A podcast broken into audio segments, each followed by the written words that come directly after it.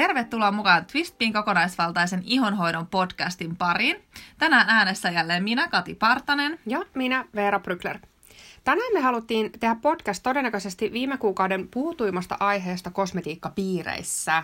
Joka siis on luonnonkosmetiikka versus synteettinen kosmetiikka. Kumpi on parempi ja miksi? Vai ovatko ne kuitenkin ihan samaa kamaa vai mitä ihmettä?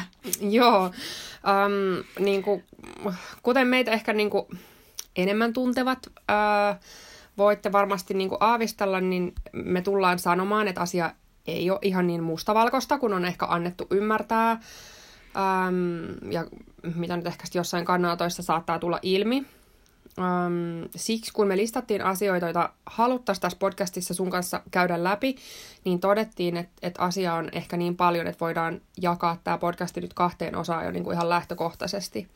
Eli aloitetaan siis tänään ja jatko-osa tiedossa sitten ensi viikolla. Joo.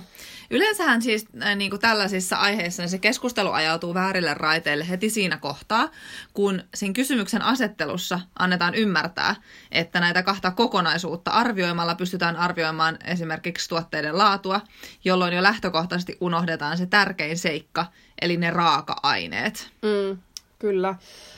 Ja sen vuoksi me haluttiin tässä podcastissa nyt sitten tuoda esille meidän näkemyksiä, jotka perustuu ihon biologiaan, tutkittuun tietoon, tuhansiin asiakaskokemuksiin sekä ennen kaikkea semmoiseen avarakatseiseen ja moniulotteiseen ajatteluun. Että me niinku usein sanotaan siitä, että vaikka niinku suoraan esimerkiksi kauppatieteiden maisterilla koulutuks- kauppatieteen maisterin koulutukselle ei ole niinku suoraa tekemistä kosmetiikan vaikka valmistuksen kanssa, mitä me tosin myös ollaan opiskeltu, sitä kosmetiikan valmistusta, mutta että sellainen tietynlainen sellainen akateeminen mm, laaja-alainen ajattelu niin on aika oleellista, kun tällaisia asioita käydään läpi. Eli nyt sitten ikään kuin kutsuttaisiin myös teidät siellä tai sinut siellä kuuntelijana niin astumaan ulos, jos sulla on sellainen oma boksi, laittamaan, jos katsot tätä maailmaa jonkun kapean putken läpi, öö, niin ehkä laittamaan sen myös ikään kuin syrjään tässä vaiheessa ja, ja öö, otetaan ihan sellainen niin kuin erilainen lähtökulma nyt tähän koko hommaan. Joo. Ne, jotka tosiaan tietää meidät, niin tietää sen, että me tykätään havainnollista asioita vertauskuvien kautta ja etenkin ruokavertauskuvin. Ehkä me tykätään ruoasta muutenkin. se on hirmu, se havainnollistaa hyvin. Ihmiset niinku, ne On enemmän niistä. perillä myöskin jo ruoan niin No sekin, joo, niin sitten on helpompi ymmärtää ehkä tätä. Joo. joo. siis se on kiva sivubonus, että kun tykkää ruoasta, niin mä puhun siitä. No joo, takaisin asiaan. Niin, niin tota, jos me puhutaan tosiaan tästä niin aiheesta, ää, ihonhoidosta, kosmetiikasta, luonnonkosmetiikka, synteettinen kosmetiikka, niin yleensä me käytetään esimerkiksi tällaista vertauskuvaa, että mitä sä valitsisit, jos söisit ruokaa ainoastaan sen mukaan, miltä se tuoksuu, maistuu tai näyttää. Ja onko se sun mielestä hyvä peruste arvioida sitä sen ruoan terveellisyyttä tai sitä, miten hyvin se ravitsee sun kehoa? Tai onko sun mielestä validia todeta esimerkiksi näin, että kaikki salaatit on terveellisiä tai kaikki smoothiet on aina hyviä välipaloja? Eli mennään mm. niin tosi sellaiselle yleistävälle tasolle, mm. niin sä niin. pystyt ehkä havainnoistaa silloin sitä, että et niin. mitä ja se, ajetaan takaa. Niin, eli tällainen yleisyys ei varmasti ole. Se, niin, sä et varmasti sanoisi näin, koska esimerkiksi vaikka salaatti voi olla kuorutettu lisäainepitoisella ja huonoisrasvoissa koostuvalla kastikkeella, sisältää GMO-viljeltyjä, vaikka kehnosti tai vähän hyviä ravintoaineita sisältäviä kasviksi, Esimerkiksi nyt vaikka pelkkää jäävuorisalaattia, muutaman kurkun ja tomaatin pallasen, mikä on tosi tyypillinen esimerkiksi mitä näkee lounasravintoloissa pääsääntöisesti. Ja mm, me oltiin tästä taanoin itse asiassa Katin kanssa ruokakaupassa – mutta haluan ostaa sieltä vihersmoothia, koska mä ajattelin, että mä haluan niinku jonkun sellaisen hyvän valipala. Ja mulla, niinku, mulla oli sellainen olo, että mä haluaisin niinku intuitiivisesti vaan nyt syödä niinku mehuja ja smoothieita. Me käännettiin se purkki ympäri ja me todettiin, että vaikka se näytti siinä kahvilas itse puristetulta ja sellaiselta terveelliseltä, niin sitten todellisuudessa se oli ihan pääosin vettä, lisäaineita, sokeria. Se oli oikeasti ihan järkyttävää. Onko se kuva vielä tallessa? Vitsi, mä, joo, on mulla se kuva tällaisen. Sitten mä rupesin naurattaa se, kun me pitää, mihin me sitten päädyttiin. Kun meillä oli molemmilla sellainen fiilis, että me ei niin, että niin jotain tarvitsisi syödä, mutta haluaisi vähän sellaista jotain niin kuin helppoa. Ehkä. Sitten me päädyttiin sitten vispipuuroon. Mutta se, se niinku ihastutti sille, että kun me katsottiin, no, mä, no mitähän tässä sitten, kun me katsottiin, oi onpa ihanan näköinen vispipuuro. Niin siinä oli vaan just niitä raaka-aineita, mitä sä olet kodin niin kuin ka- kaapistakin laittaa niin, vispipuuroa. Siellä oli tosi paljon, puo- se oli vielä tehty veteen. Siellä Manna. oli puolukkaa, mannaryynejä ja vettä. Niin, Oliko vähän no niin. suolaa? Joo, no niin. Joo. No, joo. No, no mutta takaisin Mitä tämä siis niin kun tosiaan opettaa meille? Sen, että niin raaka-aineilla on väliä. Eli sä et voi arvioida tuotteita sen perusteella, että mitä ne tavallaan kategorisesti on. Että se, et se on synteettistä tai että se on luonnonkosmetiikkaa, niin se ei vielä määrittele sen tuotteen laadusta käytännössä mitään. Tai se, että lukeeko paketissa, että se on hajusteeton, hellävarainen tai vaikka vegaaninen, mikä on nyt tosi tosi suosittua ja pinnalla, niin mikään näistä ei kerro mitään sen tuotteen laadusta.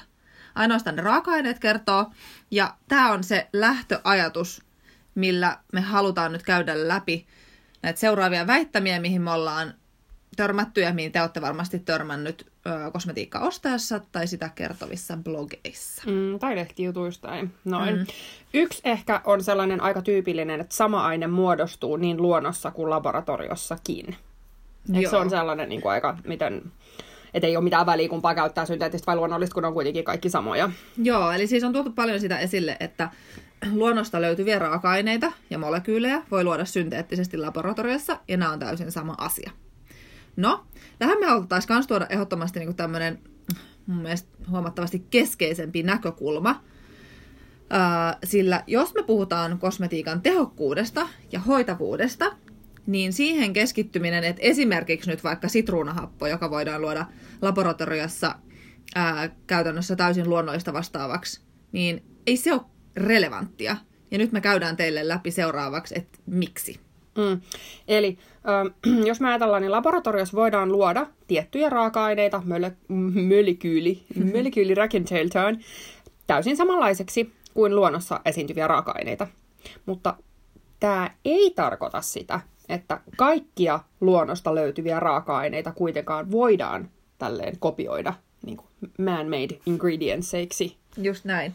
Ja jos me ajatellaan esimerkiksi tuota mun edellä mainitsemaa sitruunahappoa, niin se on raaka-aineena niin yksinkertainen, ja sen rooli siinä kosmetiikkatuotteessa ihon hoidon näkökulmasta ää, käytännössä mitätön ja määrä vähäinen, että sillä ei ole merkitystä loppujen lopuksi, että onko se synteettinen vai luonnollinen. Ja siis itse asiassa voisi varmaan sanoa, että on ekologisempaa tuottaa suurissa määrin sitä raaka-ainetta synteettisesti, ellei se ole joku tällainen, että sitä jäisi, jos sitä jää yli, Ylijäämänä ö, muusta ylijäämänä että se on niinku tavallaan sit niinku, kun huomioidaan kaikki ekologisuudet ja kuljetuskustannukset, bla bla bla, kaikki muut jutut, jos huomioidaan nämä, niin, niin, tota, äh, niin silloin niin si- sillä ei oikeasti väliä.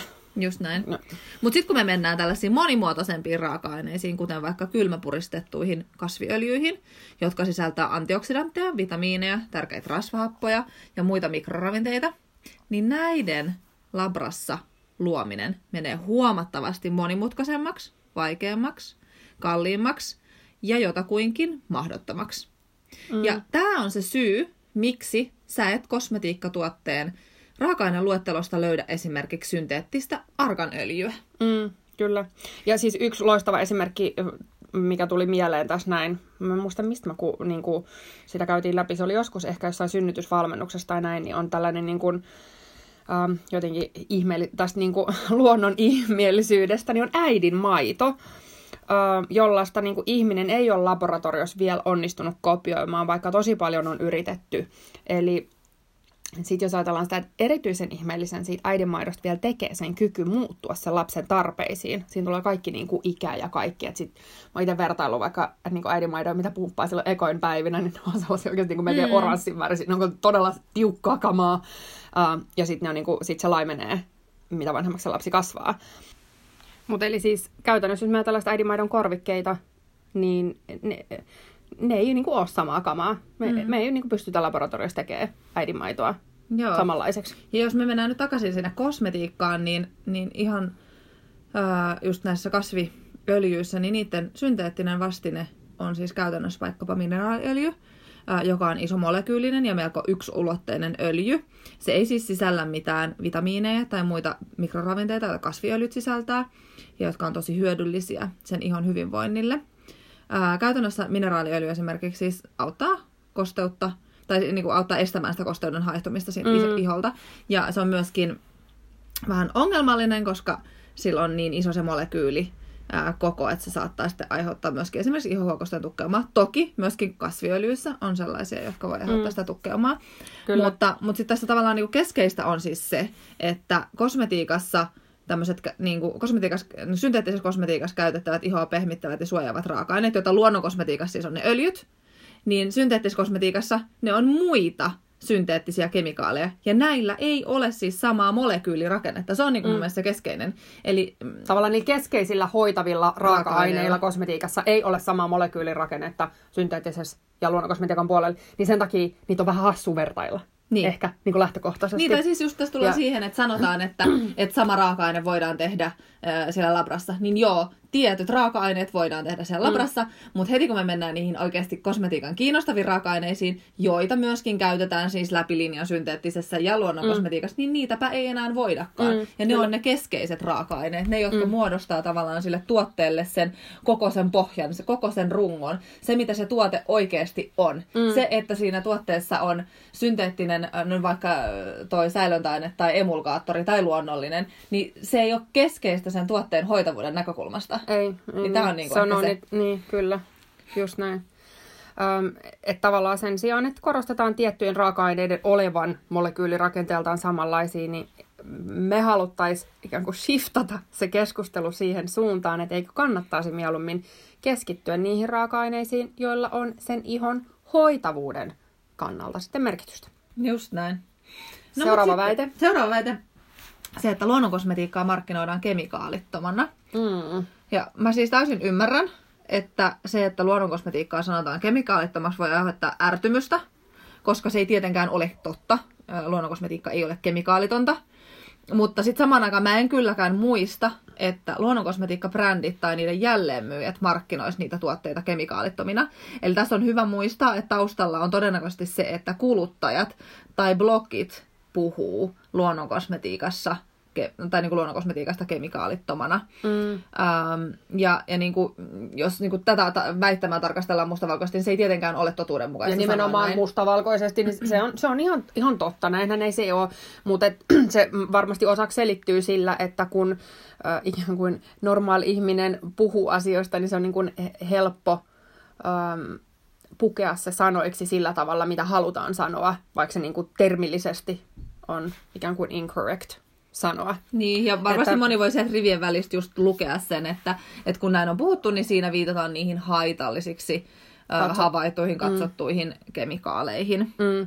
Ja siinä tavallaan on haasteellista se, että kun sitten sitä argumentoidaan esimerkiksi niin, että, että kaikki on kemikaaleja, että vesikin on kemikaali, niin siinä, se tuntuu, että siinä ikään kuin yritetään vetää samalle viivalle niin kuin ne sellaiset raaka-aineet, esimerkiksi vesi, joka ei todellakaan ole niin kuin mitenkään kehoa kuormittava tai ympäristöä kuormittava ää, raaka-aine, niin, tota, niin yritetään vetää sellaiset raaka-aineet, jotka on tällaisia neutraaleja, esimerkiksi ympäristön ja kehon kuormituksen näkökulmasta savalle viivalle sitten niiden ää, niin kuin tavallaan kuormittavien kemikaalien kanssa, jotka sitten on, ää, tai sanotaan, ne ei ole ongelmattomia. Eli mm. esimerkiksi formaldehyden vapauttajat. Ähm, niin siinä yritetään niin kuin vetää samalle viivalle. Että sehän ei tee niin kuin sellaisesta kuormittavasta ja ikään kuin tällaiseksi niin kuin haitalliseksi luokitellusta kemikaalista hyvää, että vesikin on kemikaali. Se niin. on ehkä se, mitä tässä halutaan sanoa. Ja just se, että, ja... että joku asia että on kemikaali ja kemikaali, niin se ei tarkoita, että ne on samanlaisia. Mm. Että ne reagoi muiden kemikaalien kanssa esimerkiksi yhtä herkästi, mikä on niin kuin tavallaan aika keskeistä just mm. tässä mm. äm, keskustelussa, kun mietitään, että onko joku potentiaalisesti haitallinen ja näin. Mm. Äm, ne ei ole kemikaalit ei ole samanlaisia, niiden molekyylit on erilaisia, ne ei ole yhtä tehokkaita, ne ei ole yhtä voimakkaita. Ne, tavallaan se on myös niinku ihan loputon sua niin. tavallaan yrittää väittää, että, että tota, kaikki kemikaalit tai, on samanlaisia. Niin, tai se on vähän... Tai yhtä haitallisia. Eikö tai... Frendeissä ollut sellainen, it's a moo point. A moo point, kun siis tavallaan se... tiedä. siis sitä vaan, että se on niinku, ja fine, kaikki on kemikaaleja, mutta se on niinku, ei kerro mitään tosta itse asiasta niin. ikään kuin taas. No, se on ihan sama kuin silleen, että no ne on kaikki ruokaa. Niin. No, onko ruoka hyvää vai haitallista? Niin. No, se voi olla molempia. Just tässä tullaan taas ruokaesimerkki, pätee. Eli se ei tee niinku jostain niin kuin, et, ku, et energiajuomat ja ku lisäaine kyllästetyt karkkipatukatkin on ruokaa, niin kaikki on ruokaa, mutta ei se tee niistä mitenkään terveellisiä, hyviä, ihohoitavia, kehoa ravitsevia, bla bla bla, mitä nyt sitten ajatteleekaan, että mitä itseensä sisäisesti tai ulkoisesti laitettavalta tuotteelta haluaa. Joo. No sitten seuraavana tämmöisenä no, väitteenä tai myyttinä, Kolmas argumentti. argumenttina Myytti. on se, että mikä tahansa voi allergisoida. Mm. No, tämä on myös tämmöinen niin kuin, jotenkin tuntuu niin kuin helposti heitetty juttu, mm. mutta jos mietitään just mitä me äsken sanottiin ja meidän vertauskuvia, niin ei ole kohtuullista ajatella, että kaikki raaka-aineet voisi allergisoida samalla tavalla. Mm. Mutta se on totta, että sekä luonnollinen että synteettinen kosmetiikka voi herkistää mm. tai aiheuttaa allergisen reaktion. Että tämä ei ole myöskään mikään synteettisen kosmetiikan yksinoikeus aiheuttaa reaktioita ihmisessä. Niin. Tietenkään. Niin. Ei, ja sitten tavallaan sillä perusteella, että joku on luonnosta ja se on tosi arvaamaton, että sen takia se allergisoi enemmän Niin. kuin laboratoriossa tuotettu, niin tavallaan mihinkään suuntaan a moo point. Good point, just näin. Niin. Mutta jos me mietitään, niin, niin just hajusteiden lisäksi esimerkiksi säilöntäaineet ja emulgaattorit on semmoisia raaka-aineita, joiden pitkäaikaiskäytön vaikutuksia vasta tutkitaan ja havaitaan. Ja sekä niin kuin luontoperäisten että synteettisten, ja huomatkaa, että, että tässä on niin kuin hyvä ymmärtää, että valtaosa niin kuin esimerkiksi luonnonkosmetiikan emulgaattoreista säilöntäaineista niin on myöskin hyvin prosessoituja, eli eh, niitä ei voi niin kuin kylmäpuristaa siemenistä sellaisena. Riittaat jonkun siemenen plup, niin sieltä tulee emulgaattori. Niin, Se se, se ei niinku toimi. Niin Mm. näiden niinku vaikutuksia meissä tutkitaan edelleen. Mm, kyllä. Ja tällaisille aineille just on valitettavasti vähän ominaista se, että vaikka sä pystyisit esimerkiksi tällä hetkellä ongelmitta käyttämään näitä raaka-aineita, me puhutaan näistä ehkä vielä enemmän sellaisen niin tuotteiden infrastruktuuriraaka-aineen, eli sellaisia, mitkä ei niin sanotusti ole sen siinä tuotteessa sen sinun ihonhoitavuuden kannalta, vaan sen tuotteessa kasassa pysymisen kannalta, niin ehkä voisi ajatella, ja sen tuotteen olemuksen kannalta, just niin kuin hajusteet mm. ja nämä, niin ne on niin kuin tyypillisesti vähän sellaisia, e- että, että sä ikään kuin saatat kuin salama kirkkaalta taivaalta sitten herkistyy jollekin tai jopa useille aineille pitkäaikaiskäytön ja kerrannaisvaikutusten myötä. Eli kun se sun keho ei enää sitä kyseistä ainetta kestä. Esimerkiksi kampaajat nyt on ammattiryhmänä tästä hi, Kati sanoisi hipsut tässä vaiheessa, hipsut hyvä esimerkki siitä, miten kuormittavia käytetyt kemikaalit, ymmärtäkää sana nyt oikein tässä, niin, tota, niin miten, miten ne voi olla. Että just tavallaan se, että sitten tuossa allergiakeskustelussakin niin se, että meillä on olemassa niin erityylisiä ähm, mä nyt menen siitä sen niin kuin syvemmälle siihen mekaniikkaan, ö, mutta että on niin kuin allergioita ja intoleransseja ja tällaisia herkistymisiä, että ne on niin kuin kaikki tavallaan, ö, niissä on mekaniikka erilainen, mitä, se, mitä siinä kropassa tapahtuu, mutta ne on niin kuin kaikki tällaisia, mitä, mitä, mitä sitten voi niin kuin, Tulla. ongelmia, Ja, mitä, mitä sulla voi olla niin kuin kosmetiikan kanssa. Ne ongelmat voi olla erityylisiä. kyllä. Ja siis tosiaan myöskin luonnollisille raaka-aineille voi tietenkin olla allerginen. Joku on allerginen esimerkiksi pähkinälle, toinen mantelille, mutta nämä ei tee kyseisestä raaka-aineista niin kuin huonoa tai kuormittavaa lähtökohtaisesti. Eli just niin kuin Veera sanoi, niin, niin kuin allergisuus ja ylikuormituskin on kaksi eri asiaa. Öö, mutta siinä, missä just ajan saatossa tämmöinen laboratoriossa luotu raaka-aine, kuten säilöntäaineet, emulgaattorit, koostumuksen parantajat ja niin edelleen, öö, niin voi aiheuttaa erilaisia ongelmia, kuten herkistymistä, ärsytystä tai ylikuormitusta, niin on samaan aikaan hyvin epätodennäköistä, että sä herkistyisit ajan saatossa esimerkiksi just arkanöljylle tai muulle tällaiselle vuosisatoja käytössä olleelle tavallaan suoraan luonnosta tulevalle, hyvin vähän prosessoidulle kasviöljylle, josta meillä on myöskin just paljon tavallaan sitä mm. käyttöä ja perimätietoa. Niin tämä on myös semmoinen niin kuin keskeinen asia vaan ymmärtää sitten mm. siinä. Ja syy ehkä miksi niinku se, se, että jotka niinku noista kehon ja ihon kuormi- ja ympäristön kuormitusasioista ymmärtää paljon, niin tyypillisesti käyttävät sellaisia tuotteita sit myöskin, missä näitä on vähän. Eli äh, tällaisia sataprosenttisia kukkaisvesiä, sataprosenttisia öljysekoituksia näin, missä, missä tällaisia raaka-aineita sitten ei tarvita. Esimerkiksi väl- välttelee hajusteita ja näin, mikä ei tarkoita todellakaan sitä, että sun pitää käyttää tylsän tuoksusta kosmetiikkaa esimerkiksi, mutta sen pitää olla vähän sillä mindful, jos haluaa olla sellainen ystävällinen omaa kehoon ja ihoon kohtaan. Joo, kannattaa muistaa, että just tavallaan se, se less is more, niin sitä voi soveltaa tavallaan usealla tavalla, että sä voit soveltaa sitä sillä, että, että sun rutiini on yksinkertaisempi, että sä käytät vähemmän tuotteita ja että niissä tuotteissa on vähemmän raaka-aineita. Mm. Että siinä on niin monta tapaa, mitä sä voit huomioida siinä. Mm, kyllä. Ja, ja sitten just, niin kuin, että meidän tavallaan se viesti aina on, että, että käytetään niin kuin oikeasti sille omalle iholle sopivia tuotteita vaan sen verran, kun tarvitaan. Oikeasti mm. kohtuullisesti, että sä et tarvi niin kuin älytöntä määrää. Kyllä. Et, semmoinen niin oikeasti on... tällainen tehokas ja tuloksekas ihonhoito, niin mm. se on täysin mahdollista kuormittamatta sitä omaa kehoa tai ympäristöä. Kyllä, me niin kuin aika usein sanotaankin just se, että, että tota noin, me suositellaan tä, käyttämään kosmetiikkaa vähän sellaisella niin kuin vähemmän, mutta paremmin. Mm, periaatteella. Ai, niin, kyllä, eks vaan? Ja se ei tarkoita sitä, että sä joutuisit oikeasti tinkimään käytännössä niin, mistään. Sä ei. oot todennäköisesti tyytyväisempi, onnellisempi, vähemmän stressaantunut. Sulla menee vähemmän rahaa. Mä tarvitse tehdä sitä mun vitsi 15 kohdan iltarutiinia niin, ihohoidossa. niin, ja se iho näyttää paremmalle, sä käytät vähemmän rahaa ja sä kuormitat vähemmän ympäristöä. Se on vähän sellainen niin kuin, jos joku on katsonut The Office-sarjaa, niin mitä Michael Scott sanoi siellä, win-win-win situation. Yes. Joo. Tuota noin, mä, side notein, mä en siis katso mitenkään paljon tuota Netflixiä tai muuta. niin mä oon ihan pihan näistä, mä oon ainoastaan katsonut ton Joo. suitsin. Joo, Joo. okei, okay, no niin. Mutta ehkä tä, ö, tässä oli nyt ensimmäiset kolme. Me ei haluta uuvuttaa sua niin, äh, niin kuin yhdellä kertaa, niin sitten jatketaan seuraavassa podcastissa ehkä tästä kohtaa. Eikö vaan? Nyt on mennyt jo parikymmentä minuuttia. Joo, jatketaan siis ensi viikolla sitten ehkä näistä kaikista polttavimmista aiheista, eli kosmetiikan turvallisuudesta ja sitten siitä kohutusta otsikosta, kumpi nyt sitten on tehokkaampaa, luonnonkosmetiikka vai synteettinen kosmetiikka. Kyllä.